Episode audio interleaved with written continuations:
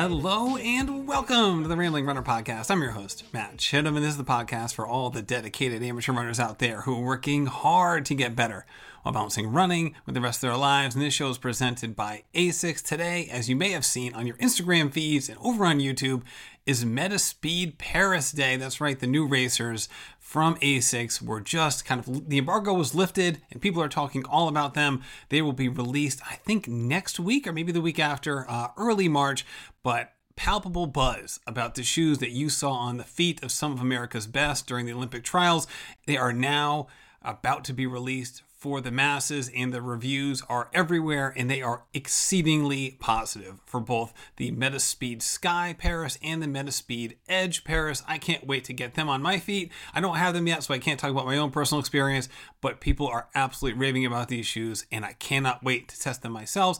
But before we get into it, I will say today's episode with Kallup McCoy is absolutely fantastic. Kallup is a truly special individual, someone who overcame some very, very serious issues early on in his life, from addiction to incarceration and the like. And he opened up about all of it, and also about his Native American heritage, something that he's also worked through as someone who kind of lived kind of in two different cultures and um, the duality therein. So this was such a special episode. We don't talk a ton about running until basically the last quarter of the episode.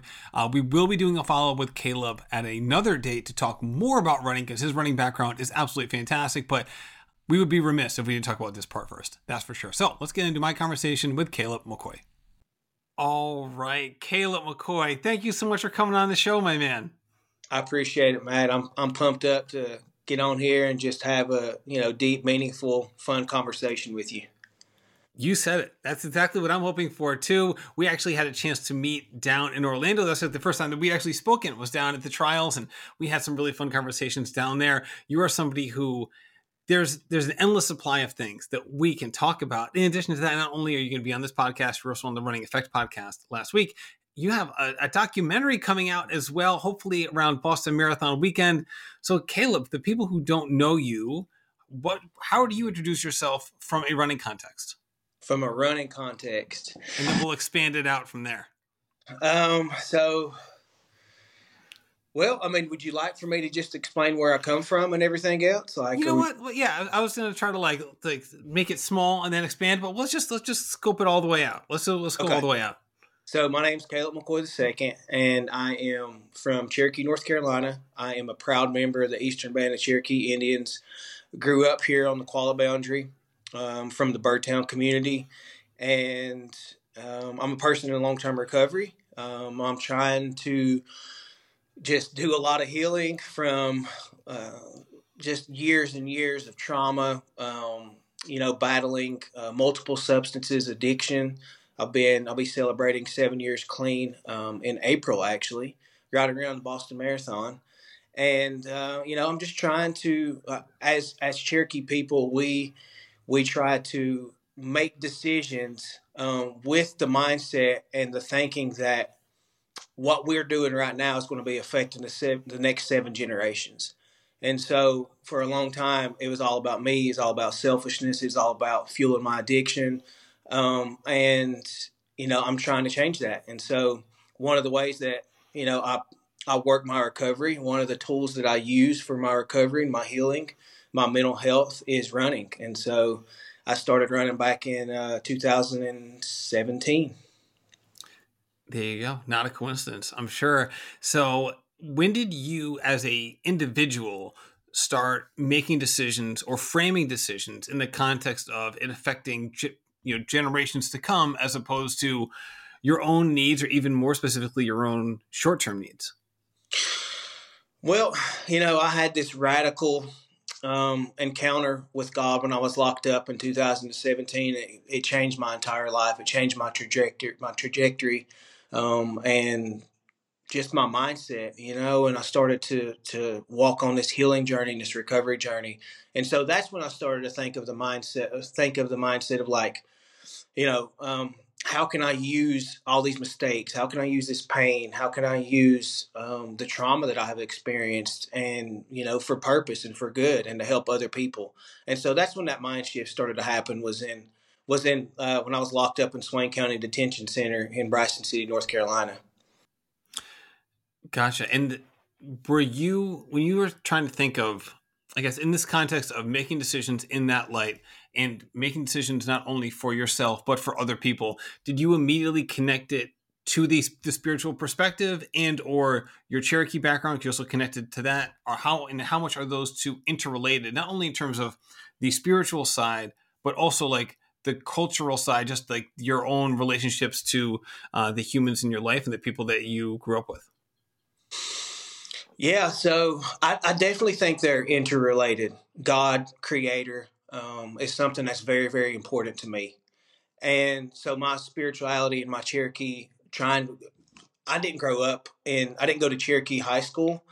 Um, one of the things that really led me to going down, it was a, it was a number of different things. It was a perfect storm of just different circumstances that led me going down to um, this life of addiction and this path of just, um, you know, going on this really, really challenging journey that I went on with, with drugs and everything. But uh, one of the things that led me to that was identity issue. Like, I grew up in Cherokee, you know, went, I, like I said, in the Birdtown community, which is in the heart of the, the Qualla Boundary. But I went to a predominantly white school um, right off the boundary called Swain County High School. And back then, it was, we had a very, very small percentage of students that were indigenous. So I was always literally trying to f- fight my way through high school because I was native going to a white school, but also too, because I was native and went to a white school, my own family, the people that I grew up with on the Qualla Boundary, seen me as a traitor. And I was, con- I was, you know, in this identity crisis. I was too dark to fit in with the white kids, and then the, the natives called me a coconut. I'm brown on the out- outside and white on the inside. So I was constantly battling that, and not knowing who I was as a Cherokee man, and not having that ide- that, that identity, um, you know, led me to not having standards and morals, and and not understanding like, um, you know, meaning and purpose, and like I said, just I- an identity crisis. And, and what? Oh, I'm sorry. I'm going to hop in there. Um, what was the reason that you ended up going to Swain High School as opposed to the Cherokee High School? Or, you know, and did that decision happen even before the high school years, maybe like in the elementary or middle school years? Yeah. So I actually started going to um, an elementary school, uh, Swain, Swain Elementary School, when I was in kindergarten. So I always went to Swain High School or Swain, Swain County Schools um, from the time that I started. And so my mom sent me down there just because the education, the testing scores were a little bit better than Cherokee. And uh, she thought that that was going to help me, you know, have have more opportunities. Gotcha. Yeah. Because like I, that's part of the reason I asked, because, you know, when those decisions get made at that early age, it's not you making the decision, right? It's just, hey, this is a family decision. It's the parents usually leaning in and, and making those kinds of decisions. When you were of high school age, was the decision in your hands? Like, was that decision that you made, or was it still kind of like a familial decision to send you there? And how did you grapple with it at the time? Yeah, it was, I didn't want to leave, you know, because I went to, uh, I grew up with all these kids, and, you know, you get comfortable, and, you know, you, you, you're, you're in your element. You're, you're in with the, the people that you grew up with all the way through throughout um, elementary school, middle school, high school. So I felt like, you know, this is my this is my place, even though I was trying to figure out who I was at, in this, you know, predominantly white school. Um, you know, and sports kind of entered into my life, and that was um, I had some success as a runner, as a as a seventh, actually as an eighth grader. My my seventh grade year, I sucked, man. Uh, we had, we always, we've always had a strong um, running program at Swain High School or Swain Schools. Um, actually, our girls uh, right now currently have won nine state championships. One A state. Holy cow! Wow. So, yeah, uh, indoor, um, spring track, and cross country. They've won the past nine state championships. So, I mean, even back then, we had a three-peat when I was in high school. When I was coming up into the running program. But my seventh grade year, we had a big team, like twelve, I want to say like twelve runners. I was the second to last on the team. Um, I did not want to do it. I hated it. Uh, I stuck it out though. And then my eighth grade year, I uh, ended up winning conference. And so I started to see some success in running. Um, and that honestly helped me to feel like I had a place. You know, you get some, you get some self-confidence, you get some self-esteem, and you become, you know, popular. And I was, I was known as the runner in, in, in high, in uh, middle school, entering into high school. But back to your question about the, like the spirituality a- aspect and, and, and my culture as, as a believer and as a follower of Christ, like it's really important that, um, for me to stay out of selfishness and to make sure that I am working my recovery. I need to, if we're not, if we're not serving, we're not recovering. And so that's one of the things that I try to remember, like, how can I give back? You know, who am I helping today? Like, what kind of impact am I making? And so that is very much connected to who I am as a Cherokee man as well, because we have this thing that, um, it's a word called Tohi, and Tohi means harmony, you know, and how are you connected to your community? How are you connected to creation? How are you connected to creator? You know, and it's this um, harmony, balance, you know, what, what does that look like? And so those are a couple things, uh, just a couple of ways that I try to live my life now. On the spiritual side and on the cultural side, how does uh, a Christian faith also meld within being Cherokee and identifying uh, within that culture? It doesn't, you know, it's, it's a wrestling. It's, it's something that, um, depending on who you ask, you'll get a different answer. Um, obviously there has been a lot of damage by religion, um, not just for indigenous people, but people from all over, you know, in all different walks of life. And so one of the things that has helped me, um, with my own faith and being Cherokee, like I, you hear messages all the time, especially in our community, like it's almost bad to be Cherokee. Like it's, it's almost like, um, the fact that we would practice our culture, um, sing our songs, um, can, and, and a lot of, depending on who you ask, in a very conservative Christian community, they can look at that as like demonic almost. Like, like you're, you know what I'm saying? Like you're not supposed to be who you are as a Cherokee person. And I don't, I don't subscribe to that. I'm a very progressive thinker, and, you know, just looking at the life of Christ and like seeing he was an indigenous person. He came from a tribe, you know? And, and so I, I kind of, I'm like thinking to myself, well, you know, that makes sense to me. Um, but I mean, it's, it's a very complex issue as far as like Christianity and being Cherokee. And, you know, you have a lot of people who are, um, what's the word I'm looking for? Very traditionalist that do not subscribe to Christianity. But I think there's a lot of parallels in Christianity and Cherokee culture that, um, that I see that help me to, um, just continue to practice my faith and not step away from that, because that's what I need. That's what saved me. That's what changed me. That's what transformed me, was coming to Christ. And I feel like God, creator, wouldn't have given me that if, um, it wasn't meant for me and it wasn't healthy and it wasn't good. Yeah. You mentioned what it was like on the Christian side. How about from the cult, the Cherokee side? Did you get pushback from, you know, either family members or, or your community for embracing the Christian side so strongly, if it, if it at points was contradictory to some of the things that either they believed or that they practiced? No, no, you don't get, you don't get pushed back. And that's something like I am very much in tune with the Christian side of things more so than I am the cultural side of things, because where I grew up, you know, and they, we didn't practice grow like in my home, in my family, we didn't practice our culture. We didn't speak our language. We didn't, we didn't talk about the traditions, and, and, you know, I wasn't educated on those things. So I'm like, I am, um, trying to, I'm trying to make up for lost time in that area and everything. And so my, my wife, she was very, it was, it was actually different for her. She grew up in Cherokee, graduated valedictorian of her, uh, of Cherokee High School. Um, her family, you know, made crafts, artists in, in the community and everything. And so, you know, I, I learned a lot from her. And we're going to get to the running. People, don't worry. We'll get to the running for sure. But I think we need to, I, I'm, I, first of all, I personally, you know, want to scratch this itch, and I'm curious about this, but I think it's important to to lay the foundation and the groundwork for this. So you mentioned that the duality issues that you faced as a kid growing up in one community and then also in another community, and that the inability to one hundred percent connect with both, in part because of the other one.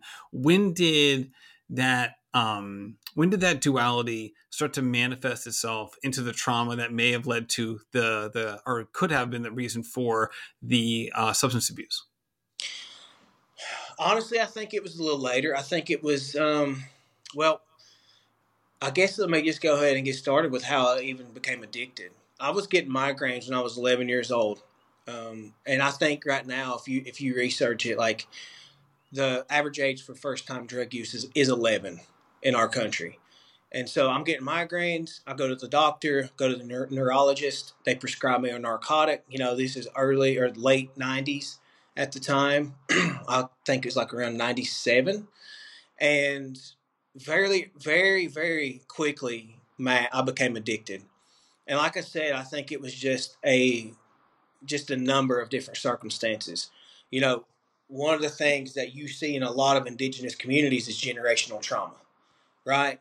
From, again, like we were talking about just a second ago, like gener- like trauma that has been caused by religion, trauma that has been caused by um, domestic violence, you know, sexual assault within the family, all these things, all these really, really um, challenging issues that just plague indigenous communities. Like it was no different for me. So to understand me, like you got to understand where I came from. My mom witnessed her mom get murdered in front of her. She was nine years old, and her stepdad comes in, shoots my grandmother in front of my mom.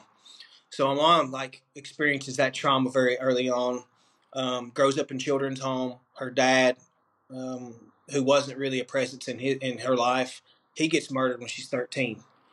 So my mom lost most of her, my grandparents were lost to uh, to murders. Um, my dad was born in nineteen forty-seven, grew up dirt poor here in Cherokee.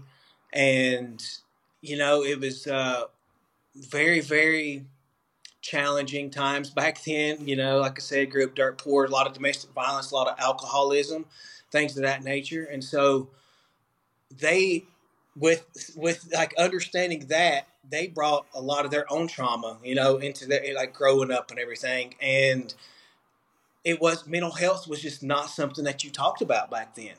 And so they have their own struggles and everything. And as me growing, you know, me and my sister growing up, um, us having a blended family, my sisters, my, I don't have any full siblings. And so um, my dad had three um, kids from his first marriage. My mom had one from her first marriage. And then there's me. And, And again, identity, like I didn't, they're all older than me, you know, and my oldest, my my siblings from my dad's first uh, relationship never really accepted me um, because he went and started another family, you know, and that caused some tension, some animosity, I think. And so I've got all these things going on. My parents got their stuff that, you know, they're trying to work out, um, but I had love in the home. They instilled a lot of great qualities in me, and but still, I'm you know I'm witnessing domestic violence. I'm witnessing alcoholism, you know, um, drug use, things of that nature.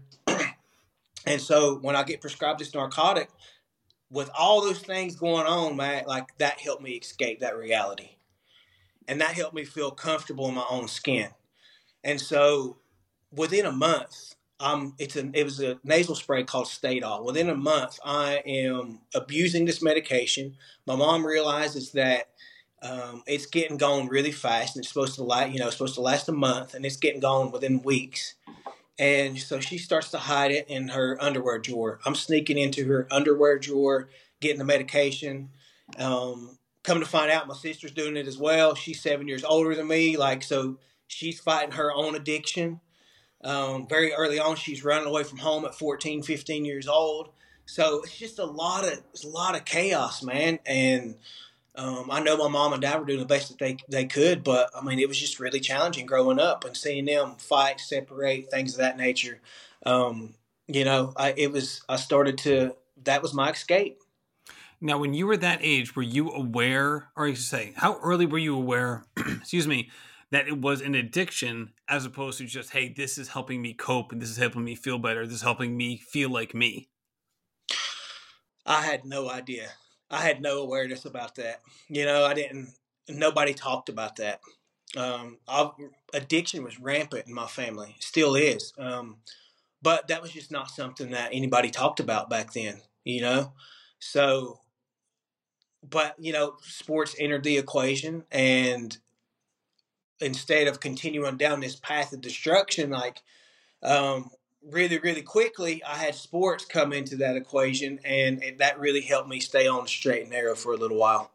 Hey guys, our podcast is brought to you by V O two, a coaching app based on the science of legendary coach Jack Daniels. Unlike most other running apps, V O two is truly personalized. It understands the type of runner you are, what you're training for, and how to maximize your effort. It also gives you control over your training, leveraging your feedback with fine-tuned training, and it leads to continuous progression. Not only that, you get a really good picture on how your time in a certain event or certain workout can be extrapolated to other paces and other times, right? So if you're like, hey, I have a recent five K result, what does that mean in terms of like my threshold pace or what I could run a half marathon in and things like that? It really does work well. And when you're trying to set your your paces as a runner, it can get a little tricky sometimes. So getting that pace range is really helpful. Again, not just a pace time, a pace range. And that is exactly what V O two can provide you. Try out their fully automated V O two adaptive trainer and start syncing your training paces to your Apple Watch, Coros, or Garmin. You can use code RAMBLING to save twenty percent off after your fourteen-day free trial. That's right, a free trial, and then twenty percent off on V O two today. Just visit V O two dot com and you'll be all set. All right, so how did running help you feel better, not just from a social perspective and getting, you know, getting uh, into a position where you felt accepted for who you were and you didn't have the push and pull of identity from the ex- the external side of things? And then also how to make you just feel better physically, you know, as someone who is, you know, working through some challenging things in the middle school years? You know, I didn't have that understanding of running um, and what it was doing for me in so many ways like I do now. So after I got out of eighth grade, went into high school, I stopped running cross country, which the coaches hated, and I started playing football. So I played football, uh, basketball, and I ran track. And I mean, I'm, I'm pretty successful in all those things, going, you know, going out throughout my high school career. Won a state championship in football, and my junior year, I, I started to really excel in track. And um, I had an opportunity to either play football or run track um, my senior year.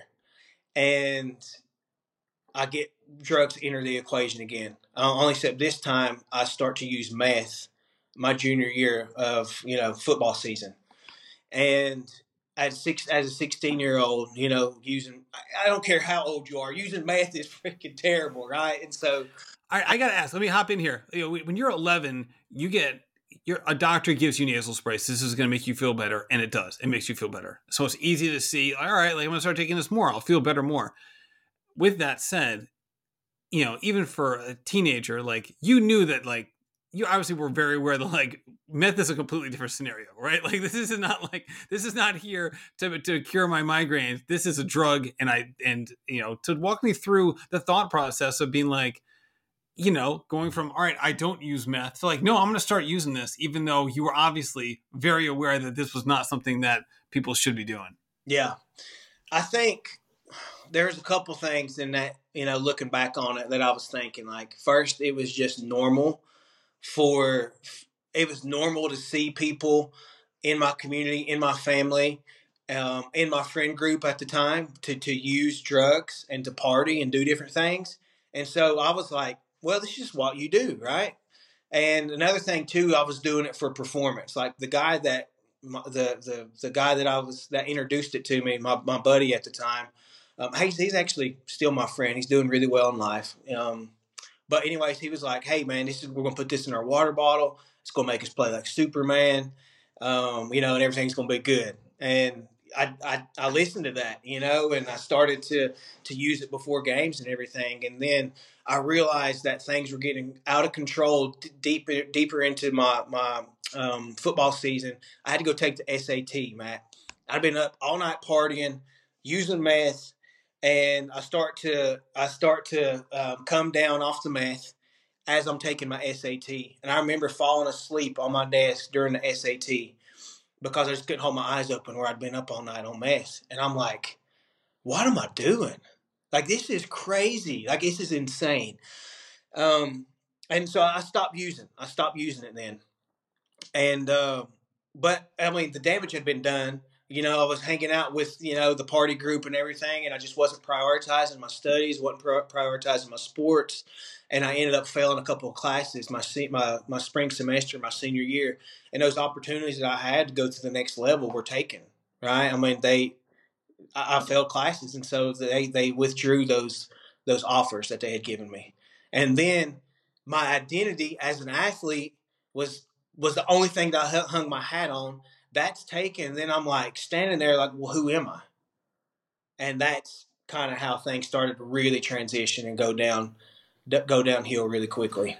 All right. Walk me through that time um, in terms of like this line of demarcation where like, okay, my chances of, you know, participating in sports in college are over. This is, again, this is your perception at the time, as opposed to being like, okay, no, I can, all right. I fell down, but I can get back up. I can go to JUCO. I can, you know, I can, I can make this work. I can go walk on. And I can, you know, like there were obviously looking back, there were probably other opportunities at your disposal if you were maybe open to them or had really searched them out and be like, okay, no, I'm not going to be denied. I'm going to make this happen. Walk me through that line demarcation where for you at that moment, it was like, no, this period has now closed. And now I'm entering this whole new chapter, this much more self-destructive chapter. You know, I mean, I think it really, unless those things are really instilled in you, which um, I don't, I mean, I'm sure my mom and dad try to instill that, you know, resiliency, um, grit, determination. I mean, because I know you got it now, right? Like, if like, I, I guarantee you, if like the door was closed to you now, you'd be like, well, I'm going in through the window. Like, that's, that's not going to stop me. Right. The obstacle is the way, you know, and I mean, but I just didn't have that type of mindset back then, you know, and I didn't have anybody um, trying to do this intervention with me like, okay, you know, like, this is where we're at, but, you know, we can come back from this. I just didn't have those voices in my head. I didn't have those voices in my life at that time. And so, you know, I just thought thought it was over. And so barely graduate high school. Again, like my my my grades just sucked. So, I mean, going to college, like unless it was a community college, Um, just wasn't on the table, you know, wasn't in cards. So, um, I, that's when I have my first son, um, shortly after I graduate high school. And then he and his, my, my mom, or excuse me, his mom and I separated. And then I have my second son with another woman. So I have two sons within almost a year to the day with two different women. And I've got this crippling addiction. I'm partying all the time. My my health is just declining. I'm putting on a ton of weight. I'm doing pills like crazy. Um, I just, you know, introduced back to harder drugs again, um, doing cocaine, smoking crack. Like my life was just unraveling really, really quick. And again, like I think that just comes down to like identity. You know, my for me, that was like this identity crisis, not knowing who I am, not knowing who I'm supposed to be, not knowing like the things that I was truly capable of because you know, I wasn't around the people that could help instill that in, in me. And so I start to uh, snort pain pills at the time. And at twenty-three years old, my dad is diagnosed with terminal cancer. And it was just the most devastating news ever, right? And so I remember getting that news and thinking to myself, snorting pills just isn't doing it for me anymore. Like this pain... Um, and this helplessness that I'm feeling right now, like I need something harder to help me escape from this. And so enter into uh, I V drug use. And I have these little God winks, I call them, you know, or these these these different times throughout my life where I feel like God was intervening in my life. And fi- at my son's five years old, I'm twenty-three at the time, my youngest son. And he's, I'm trying to, I mean, I can't hold down a job because I've got this, this drug addiction going on. So I'm bouncing around from job to job, and it gets to the point to where my I can't take care of my son anymore. But this initial turning point in my life, I'm sitting in the bathroom, Matt, and I'm I'm on I'm on the toilet, like, and I've got this pill pulled up in this syringe, and I'm staring at this syringe because I've told myself since I started using drugs after high school, I'm like, I've got this under control as long as I don't shoot up and I'm not like those junkies. You know, I was constantly comparing myself to other people and like putting these guardrails up, you know, and saying like, I've got, I've got me, right? I've got this as long as I don't do that. But now here I am, and I'm at a crossroads, and I'm doing the thing that I said I was never going to do. And so I'm staring at this syringe, and my son starts to knock on the door. Now, again, he's five years old. He's like, Dad, Dad, are you okay? What are you doing? And I lay a towel down at the bottom of the door, and we kind of recreate this scene in the documentary, but I lay the towel down at the bottom of the door, and I shoot up.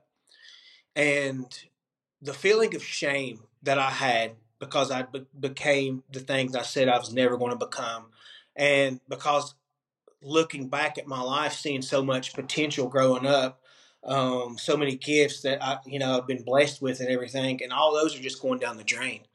And I'm like, man, you know, this is it. This is all I'm ever going to be. And that was my thinking for years. So I move in with my dad, and you know, he's fighting. They give him uh, six months to live. He's fighting pancreatic cancer. And um, during that time, you know, I move in with him, and I'm still on his pain medication, um, breaking into his safe. I'm writing checks, um, cleaning out his bank account. And he continued to love me through that, man, and just believe in me, and, and would always tell me, like, remember your name, remember your name. Like, my, our name, Kallup, actually comes from the Bible. Like, you're supposed to be a leader. He would say things like that to me. Mind you, though, like, faith was never something big that we talked about. We didn't go to church or anything like that, but he would drop those little nuggets on me, you know. And it got to the point, though, where my mom had to move him out of the house and in the house with her and her husband because I couldn't be trusted. And I remember, like, I was living upstairs at the time, and I would hear my dad go into the bathroom, and I would scurry down the steps, and I would army crawl across the floor, and I'd get into his pillow where his pain, pain medication was at, or I'd get into his safe while he was in the bathroom, puking, diarrhea, fighting cancer, and here I am. You know, I feel like I'm just speeding up this process, you know, and, and It was it was a really challenging time looking back on it, man, and it's hard for me to share those things, but that's just what my addiction was doing to me. Well, thank you for sharing it and being so um, just so honest about all of this, and I, I really appreciate it, and other people listening to it, I'm sure, do as well. Um, when you're going through this era of your life, not not thinking back now and kind of putting emotions on it, but just in that time, because obviously, Um, you, as you mentioned, you were kind of moving the goalposts. Like, I got this as long as I don't do that. And I'm sure you did that several times, right? I'm, I'm fine if I don't do this, as long as I don't smoke crack, as long as I don't, you know, use a needle, or, you know, so on and so forth, and, and things like that. Like, I'm still a good person. I'm still me. And then, you know, the, moving those goalposts, being aware of moving them, but at the same time, you know, the, those, the self-aware moments of like, what am I, what am I doing? What am I becoming? How was that? How was the interplay between the, the self-knowledge that you had of like, this, I should not be doing this. How was the interplay between that and the, the addiction self of like, you know, kind of like, we're doing whatever we need to do here. Like, we're, you know, that you are, you know, you are a slave to this, this addiction in a sense. Like, what, what was the interplay there in the moment, um, as you were wrestling with these things? Honestly, the voice of reasoning, reasoning, and having a conscience very, very rarely showed up. Um, if it did, I would drown it out with more drugs. I didn't want to feel it. I, I refused to feel any, any, anything that even resembled a conscience, you know, and I would just go. That I think that's that's why I just continued to stay high, because I couldn't stand the person looking back at me in the mirror. Gotcha. So the problem became the solution, which became the problem, which became the solution. It's just like the negative cycle just kept going around and around. Absolutely. Um, can you tell me about why you were incarcerated a couple of years later? Yeah. So, you know, I have this, I'll lead you up to that point. You know, my dad, toward the end of his life, he's put in hospice, and I go to the hospital. Um, he calls me. He wanted to speak to me, um, asked everybody else to leave, and I'm standing by his bedside, and I'm looking down at my namesake, or I'm his namesake, excuse me. This is my hero. This is the man that I look up to. This is the man who I seen, you know, I knew who grew up dirt poor and build a successful construction business and, and, and like employ twenty, thirty people at all times, and just like a very compassionate, hardworking, gritty man. But yet he's one hundred thirty pounds and he's withering away and he's a shell of the person he once was, right? And so I'm standing by his bedside, and he looks at me, and he was like, son, you're going to come out of this one day. You're going to beat this, and you're going to do some great things for our family, for our community, and for this world. And Matt, when he said that, I literally had sweat beads rolling down my face because I was withdrawing. And I was thinking to myself, it's the chemo talking. He's crazy because I don't even deserve the air that I'm breathing right now. That's how I saw myself. And two days later, last day of his life, I'm in the bathroom connected to his hospice room, and I can hear my dad's heart rate monitor beeping, beeping, and it flatlines. And I kid you not, I had a needle in my arm when my dad left this earth.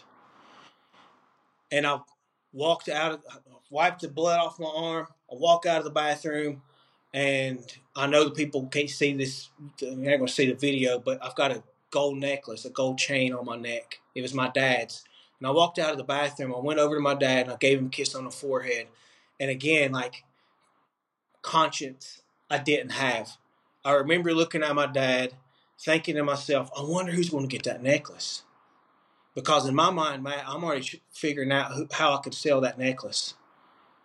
And my dad just freaking died, man. And that's where my mind's at. That's how sick I was. That's what it does to you. And I remember giving him a kiss on the forehead. I call my pill dealer, and I go right back to it. September fourteenth, two thousand seventeen is when my dad left this earth. For the next th- three years, basically, two and a half years, I am just caution to the wind, don't give a crap, trying to trying to commit suicide by overdose. During that time, I overdosed six times. I had to be brought back with Narcan on three different occasions. Um, now looking back, I know that, that God, Creator, left, he continued to spare me for a reason. And in, in March of two thousand seventeen, I got arrested. I had warrants stacked up in three different counties. I get arrested. My bond's one hundred eighty thousand dollars. I'm sitting in jail. I know I'm not getting out for a while. And about three weeks into my jail stay, I start to feel something change in my heart. Um, and my mind's clear. And I'm thinking clearly for the first time in years, in fifteen years. And I start to pray, to write out a prayer. And I was journaling at the time, and you can see a night and day difference in the person that I was and the person that experienced this trans- transformation. And it was all about, can't wait to get out, run the streets, like go back to selling and ripping and running, this and that, um, cuss- cussing every other breath, to this prayer where I'm like, God, if you're real, show me something. Show me that my dad's still with me somehow. And I lay my pen down after writing that prayer out, and I go upstairs to grab something. I come back down the steps, and, and a pastor walks in, and he's got, it's a striking, striking resemblance of my dad. He walks in, and he's got the same type of pants, same shoes, same flannel shirt, his uh, same type of belt, his shirt's tucked in.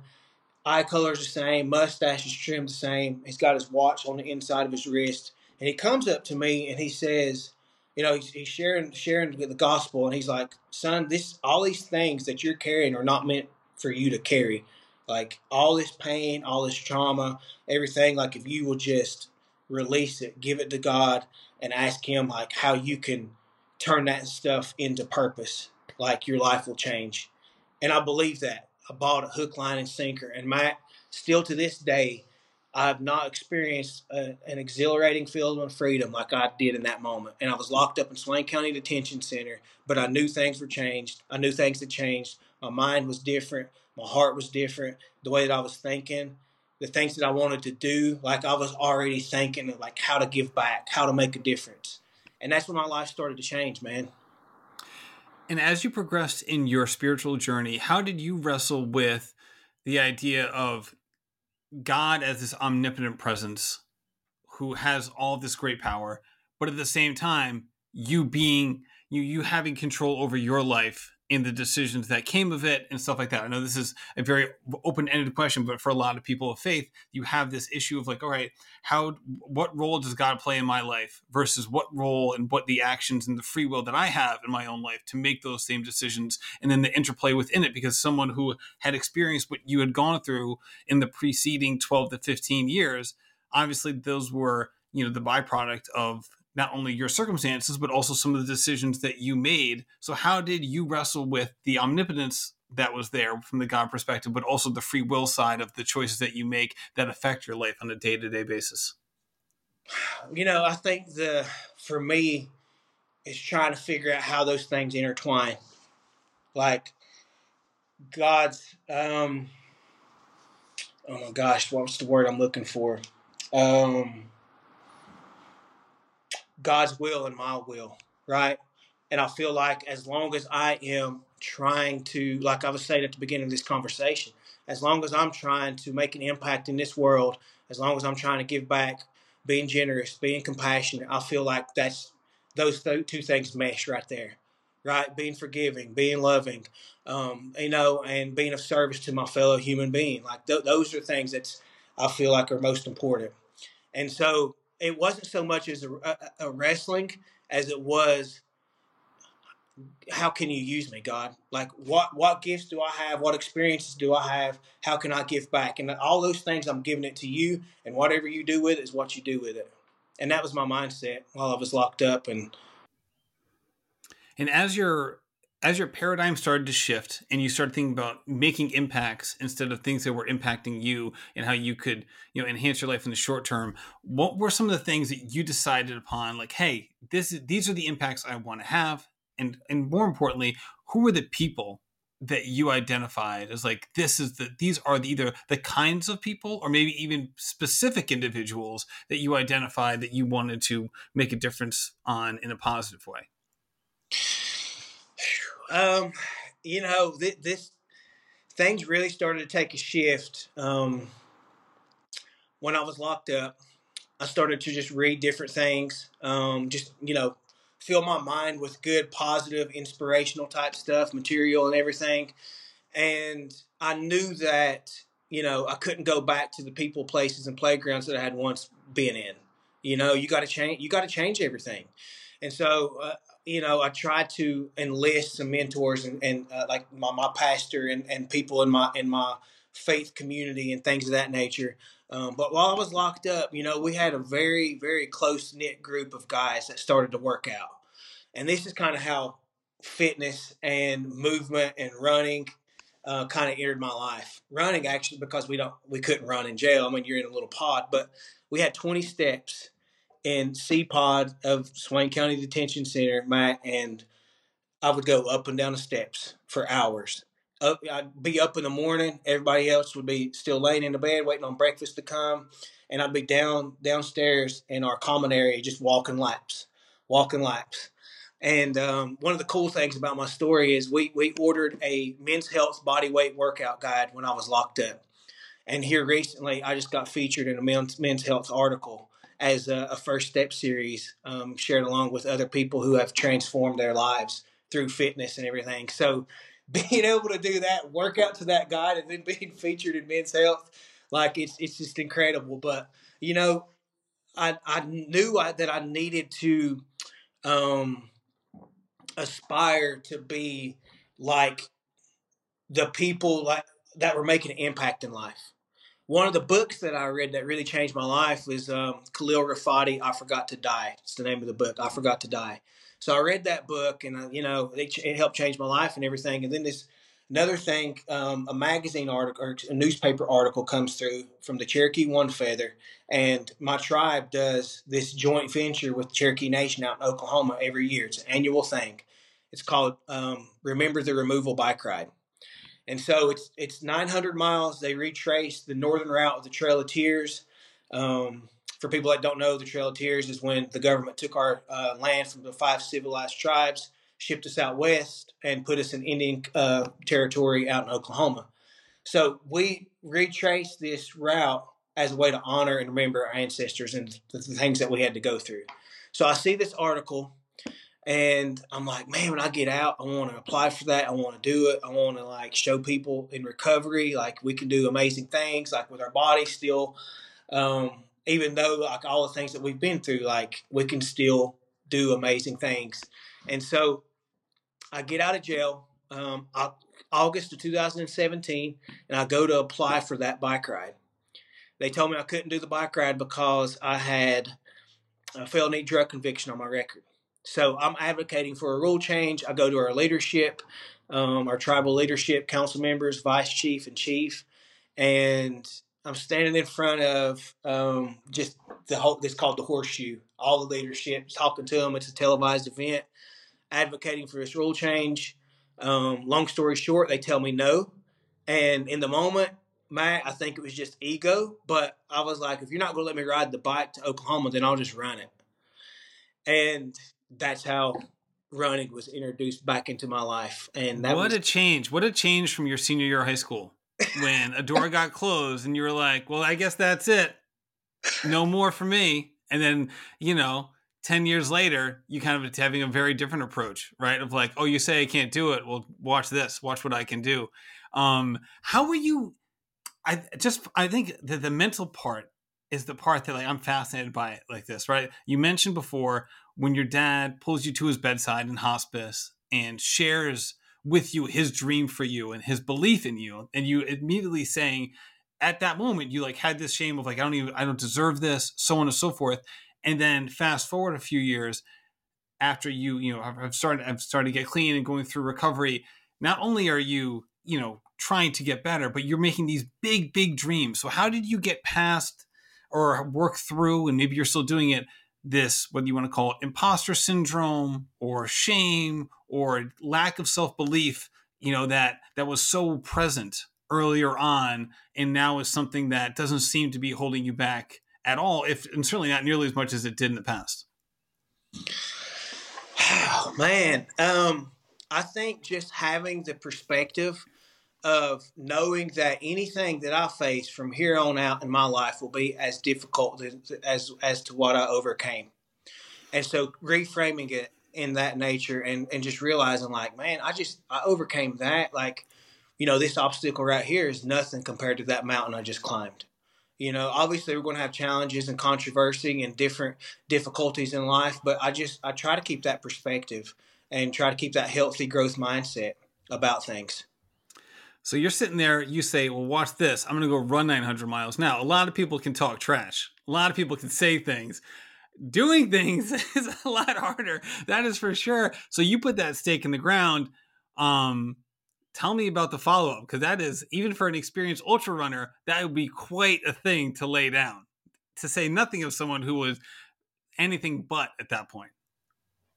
Yeah, it was. I remember when I said it in that moment, I seen people roll their eyes and scoff, which I get it, right? I mean, you got this person who's in early recovery. At that point in time, I was fifty pounds heavier than I am now, you know, just now, like starting to get into exercise and things of that nature. And so I might have scoffed too. Um, but, but, you know, when I got out of jail, back up for just a second, I did, I, I seen, I seen a uh, YouTube video of David Goggins, and I was eight weeks post-release. Mind you, I was, like I said, fifty, fifty pounds heavier than what I am now. And I signed up for an Ironman seventy point three. No training. I didn't swim. I bought a bike the day before I left to go to Wilmington. And I ran, I ran a half a mile before that Ironman seventy point three. I was the first person in the water, eighteen hundred competitors, and everybody passed me on the swim. And I remember, th- and again, just reframing it like, man, everything it has came out of, everything I just overcame, I can do this. I can do this. And I just kept telling myself that throughout the whole day. I finished that half Ironman. I found this new community of people, endurance athletes. And I, I heard, you know, similar stories to mine. And I'm like, man, this is, this is my people. You know, like this is where I belong right here. And, you know, I mean, that, that's, that was the thing that really instilled that belief that I could do hard things. Um, and so fast forward back now to whenever I just said what I said to my, my tribal leadership, I was like, okay, they don't believe me. Um, they're scoffing, they're laughing at me. I'm going to prove them wrong. And I started to train. And I remember, um, you know, just putting in miles. I had no idea what I was doing. Uh, I, you know, I just winged it, honestly. And I started training in November two thousand seventeen, May May fourteenth, two thousand eighteen. I left from Gadoa Mound, which is our mother town in Cherokee.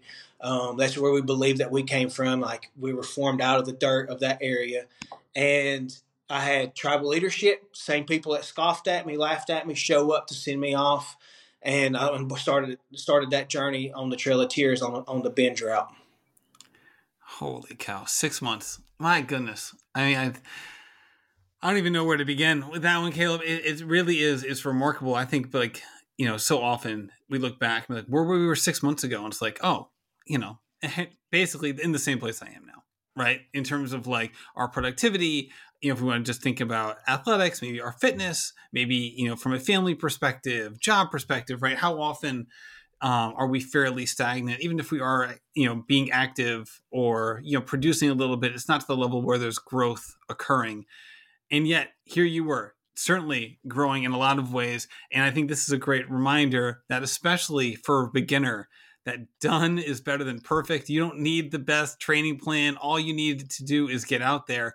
So there are probably people listening to this that, while they may not have experienced the things that you experienced, they may also be at the beginning of a journey or on the cusp of something new, or want to, you know, change part of their life, maybe even in a very drastic manner. Can you just talk about what starting means and what that's like, and the mindset you need to start something in a way that isn't self-defeating, right? So you're not like putting too much expectation on it, but you're also at the same time valuing the experience. So the middle ground there, making sure that you're, you know, starting this path in the right way and not either sabotaging it or taking it too lightly where it's not important enough. Yeah. You know, I think just having, um, honestly, just being encouraged no matter where you are, like that, it's an exciting thing to actually set a goal. It's an exciting thing to um, start this, you know, start a new journey, new endeavor, and, you know, just having fun with it. I, I think for me, I'm a goal-oriented person. I love to put something on the calendar, hold me accountable. I love to enlist other people to help encourage me and everything. You know, um, that that's a couple of things that I would say to somebody is like, make sure it's fun. Make sure it's just hard enough where you can accomplish it, but it's not too easy. And, you know, just start where you're at. You know, like I said, I started with twenty steps in a gel, and I did that consistently. Um, you know, and I, I mean, just keep it simple, right? So extreme endurance athletics, or just even endurance training, um, certainly can be a valuable part in someone's recovery. You don't have to go far in the ultra world to see this story being told over and over again. Again, not to say that all ultra runners um, have this sort of story, but it is quite prevalent. And we've talked about it in this podcast, and there's been plenty of ultra uh, media that have covered this sort of thing. But at the same time, it's not the same as, or it's not equal to, the actual steps needed for recovery, right? It's a nice component. I think it, it, it certainly, you can speak to this, complements it very well. So how did your um, recovery journey, in terms of the steps needed for recovery specifically outside of athletics, how has that grown and matured over the last seven years? Yeah, I mean, if if running is my only form of uh, therapy or recovery, then I'm in trouble. You know, yeah, but, you're you're one injury away, right? Exactly. Um, you know, running is not who I am. Running is part of, you know, part of me. And so for me, uh, starting out in my recovery journey, it's it was um, going to meetings, going to classes, just immersing myself in the community and everything, and and then also just practicing my faith, you know, and just trying to, again, focusing on Tawheed, focusing on harmony, balance. How am I mentally, physically, you know, spiritually, like all emotionally? Am I, how am I taking care of those things? And so that was, that's what I was focusing on early on. And that's what I continue to focus on today. Um, but yeah, just enlisting mentors, people that I can check in, check in with. One of the biggest things that held me back from, I think, from finding recovery um, very early on, and I think a lot of people can relate to this, is ego. You know, ego gets in the way um, and tells you not to put your hand up. You know, that, that voice inside your head was like, will tell you that nobody cares, and, and that's so far from the truth. And so it takes a lot of courage to put your hand up. And so trying to um, silence that ego, trying to get out of my own way, um, making sure that I, that I lead with vulnerability, making sure that I check in with people, you know, as far as like, if I'm having a bad day, I've got one of my friends here. I'm, I'm speaking at, right now. I'm at a church. He's he's a pastor here. Like, I check in with him all the time. Like, enlisting people um, like that in your life, having a sponsor, you know, um, things of that nature have really, really helped me in my recovery journey. So running nine hundred miles and in a, an extremely culturally relevant event is a big goal to have, right? Especially when it's like one of the first goals you've had. How how have you now gone um, through your goal setting and different goals that you've had, um, excuse me, uh, within your own fitness journey, whether that's running, triathlon, or any other endeavor? Oh, man. Um, well, I wish my wife was here right now because she'd tell you that. Uh, I am a spur of the moment type. You know, a lot of the times my, my goals are inspired like during one of my runs. And, you know, I just, I mean, along the way, I hadn't even shared, like, leading up to that Trail of Tears run, I did my first marathon. I did the Badwater Cape Fear. Um, right after that, I did a fifty K. And um, all in the six months between November and March? Yeah. Or November and May? Yeah. Yeah. And our, I was the second to last to finish the Badwater. I ran a five twenty-five um, marathon, my first marathon. Thought that was the greatest thing. I was like, man, I'm flying out here. Like, and then my fifty K, I walked the last ten K because it was it just destroyed me. But I just continued. Caleb, to if it sh- makes you feel any better, so did I. My last, my first fifty K.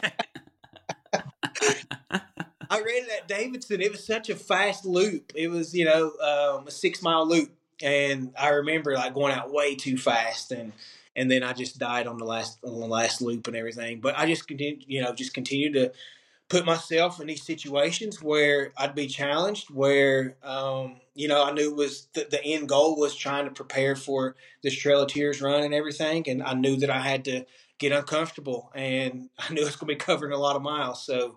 Um, that was one of the things that I was doing leading up to that.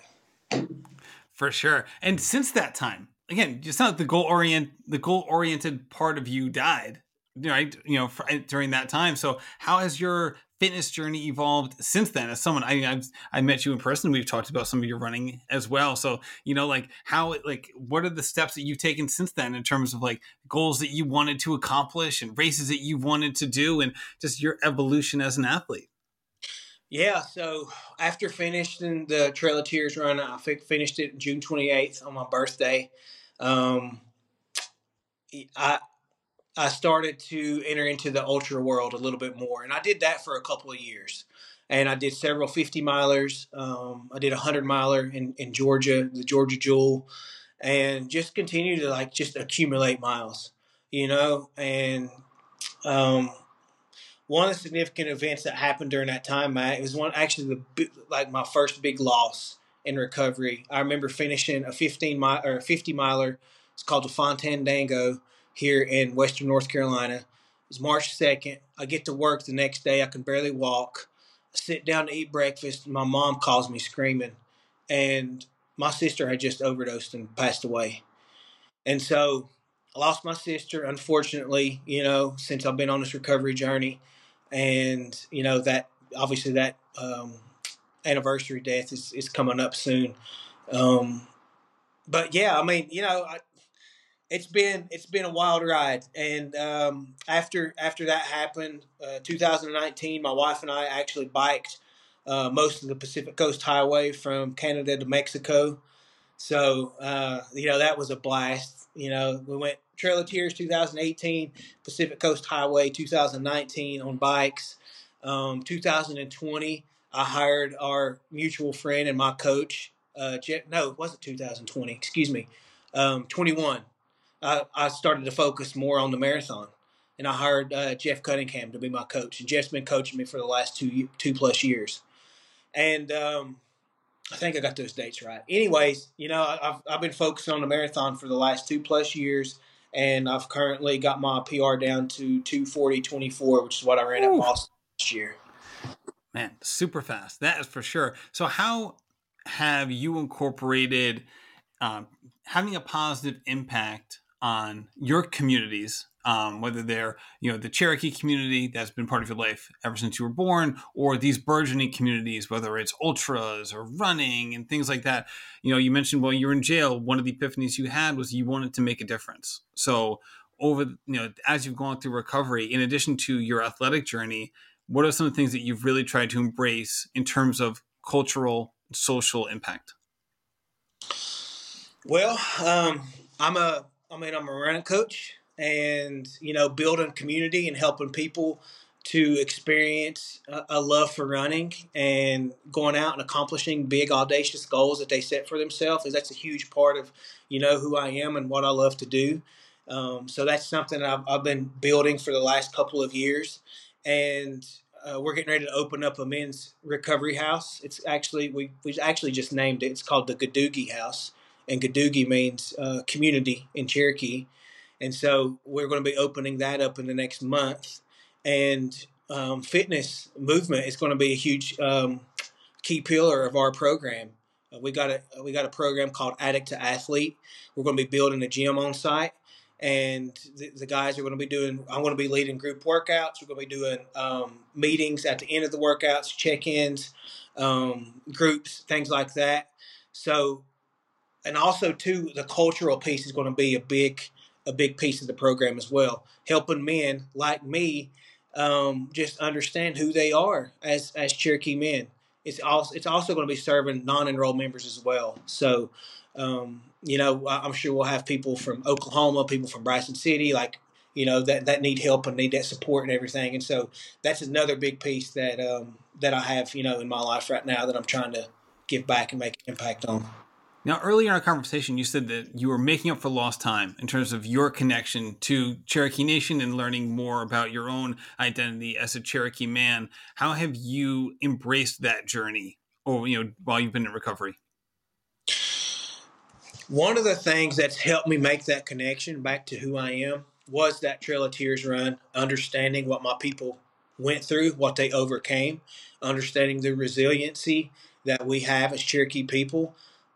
Running also helps me to connect back to who I am as Cherokee. You know, understanding like, understanding the impact and significance of the places that I run. You know, where I'm putting my feet, who lived here, you know, how we lived, um, how we went, you know, how we went about it, you know, um, I guess just uh, build a community as Cherokee people, you know. Um, honestly, it, it's a time for me, Matt, for to, to connect with Creator. It's a time, it's a time for me to, like, I really believe that the gifts that I've been given, like what I do with those is a gift that I give back to Creator, that I give back to God. And so like running is one of those gifts. One of those, it's one of those things where I feel so connected um, to God, to Creator when I'm, whenever I'm out there doing it. You know, it's a form of prayer. It's a form of worship. Like, thank you for allowing me to have this body to be able to move and, and use. And, and um, so, yeah, I mean, those are some ways that, that, that has really helped, how my running's really helped me to connect back to my culture. Yeah, and I know in you know in terms of indigenous people just across the globe, not even here, like in the North American continent, you know, the idea of running or endurance traveling is something that has been ingrained in a lot of different ind- indigenous cultures. Is there a component of that within your connection um, to your Cherokee culture in terms of like the um, the historical aspect of that, or is that not something that's necessarily relevant to, you know, your, your, um, your experience? No, actually, Matt, there is a, there is a story, man, that I'd love to share that I'd love to share. Yeah. Like, um, I mean, as I was doing research planning for the Trail of Tears run, I found that, um, there was a letter wrote from a fort in Pennsylvania, um, asking for Cherokee warriors to be sent to Pennsylvania. Um, it was a fort here close to Cherokee, which is basically, I want to say, close to five hundred miles away. Um, and they were like, can you send warriors to help out? We got a battle coming up. Five days later, the the officer from this fort in Pennsylvania wrote again and said, the warriors just arrived here on foot. So they ran five hundred, basically five hundred miles in five days. Holy cow. And just understanding like, okay, like we we are runners. Cherokee people are, are you know, we, we are outstanding runners. It's it, it's ingrained in our D N A. Um, that really gave me a lot of confidence preparing for that Trail of Tears run, hearing that story. And then hearing other stories where you'd hear warriors who would be racing um, horses from town to town. So... yeah, how could that how can that not have an impact? That's for sure. I mean, even someone who's not Cherokee, it has an impact on me, right? Because, hey, like, if they can do it, why can't I do it, right? That whole vibe, right? Even if you're not part of a culture, you can still have that sense of, like, if it's possible, then why not me? Um, intuition that can, that can kind of come along with that as well. Well, Caleb, I could talk to you for three more hours, and I've, I have no doubt that it would be a really fun conversation. With that said, you have a documentary coming out, hopefully around Boston Marathon Week. Can you tell me uh, more about that and just like, I guess, um, what what they're going to be showcasing and where people can get more information? Because also this is kind of a, you know, an evergreen episode, so people might be listening to this a year from now. So, um, you know, where just tell me more about it and how people are go- could potentially see it. So we're going to be um, entering in. We're going to enter the documentary into film festivals. Um, we're going to be doing different viewings, um, probably in Cherokee, Brevard, North Carolina, in Tahlequah, Oklahoma, and, and, and at the Boston Marathon. We're hoping to finish it up before then, and then we're going to put it on different uh, streaming platforms once that happens. But the documentary came about uh, with I, I, I met this guy um, during COVID. He was flying a drone. Long story short, started talking to him, sharing my story. And so he wanted to make a documentary about the two thousand eighteen Trail of Tears run. And so we, we go back and we, we recreate um, that run, the significance of it, you know, things I experienced along the way. I lost my aunt actually two weeks in to endo, endocarditis, um, complications from, you know, her, her um, I V drug use. And so we kind of retell that, how, what, you know, what transpired from that, how I dealt with it. Um Yeah, I mean, so yeah, I'm I'm really excited about it. Uh, one of the cool things about the whole documentary and, and just about the Boston Marathon for me personally, like I remember when, when the bombing happened, I was living with my dad at the time, and uh, I remember coming down the steps, and I had never heard of the Boston Marathon. You know, like, I mean, I'd been out of that whole world, the running world, you know, because I was in this, this drug addiction for so long. But I remember coming down the steps and I seen, you know, the news just blowing up about the bombing. And ten years later, last year, I um, find myself at the Boston Marathon. And I remember thinking, you know, once I got there, I was like, I was strung out on drugs ten years ago, never thought that I would be here. And now here I am. And, you know, ultimately running a two forty marathon, which is incredible. Sure is. That's for sure. Okay. We'll also have the links for people to follow you on social media. Those will be in the show notes as well. Caleb, thank you so much for coming on the show and telling us about your journey. Thanks, Matt. Appreciate it.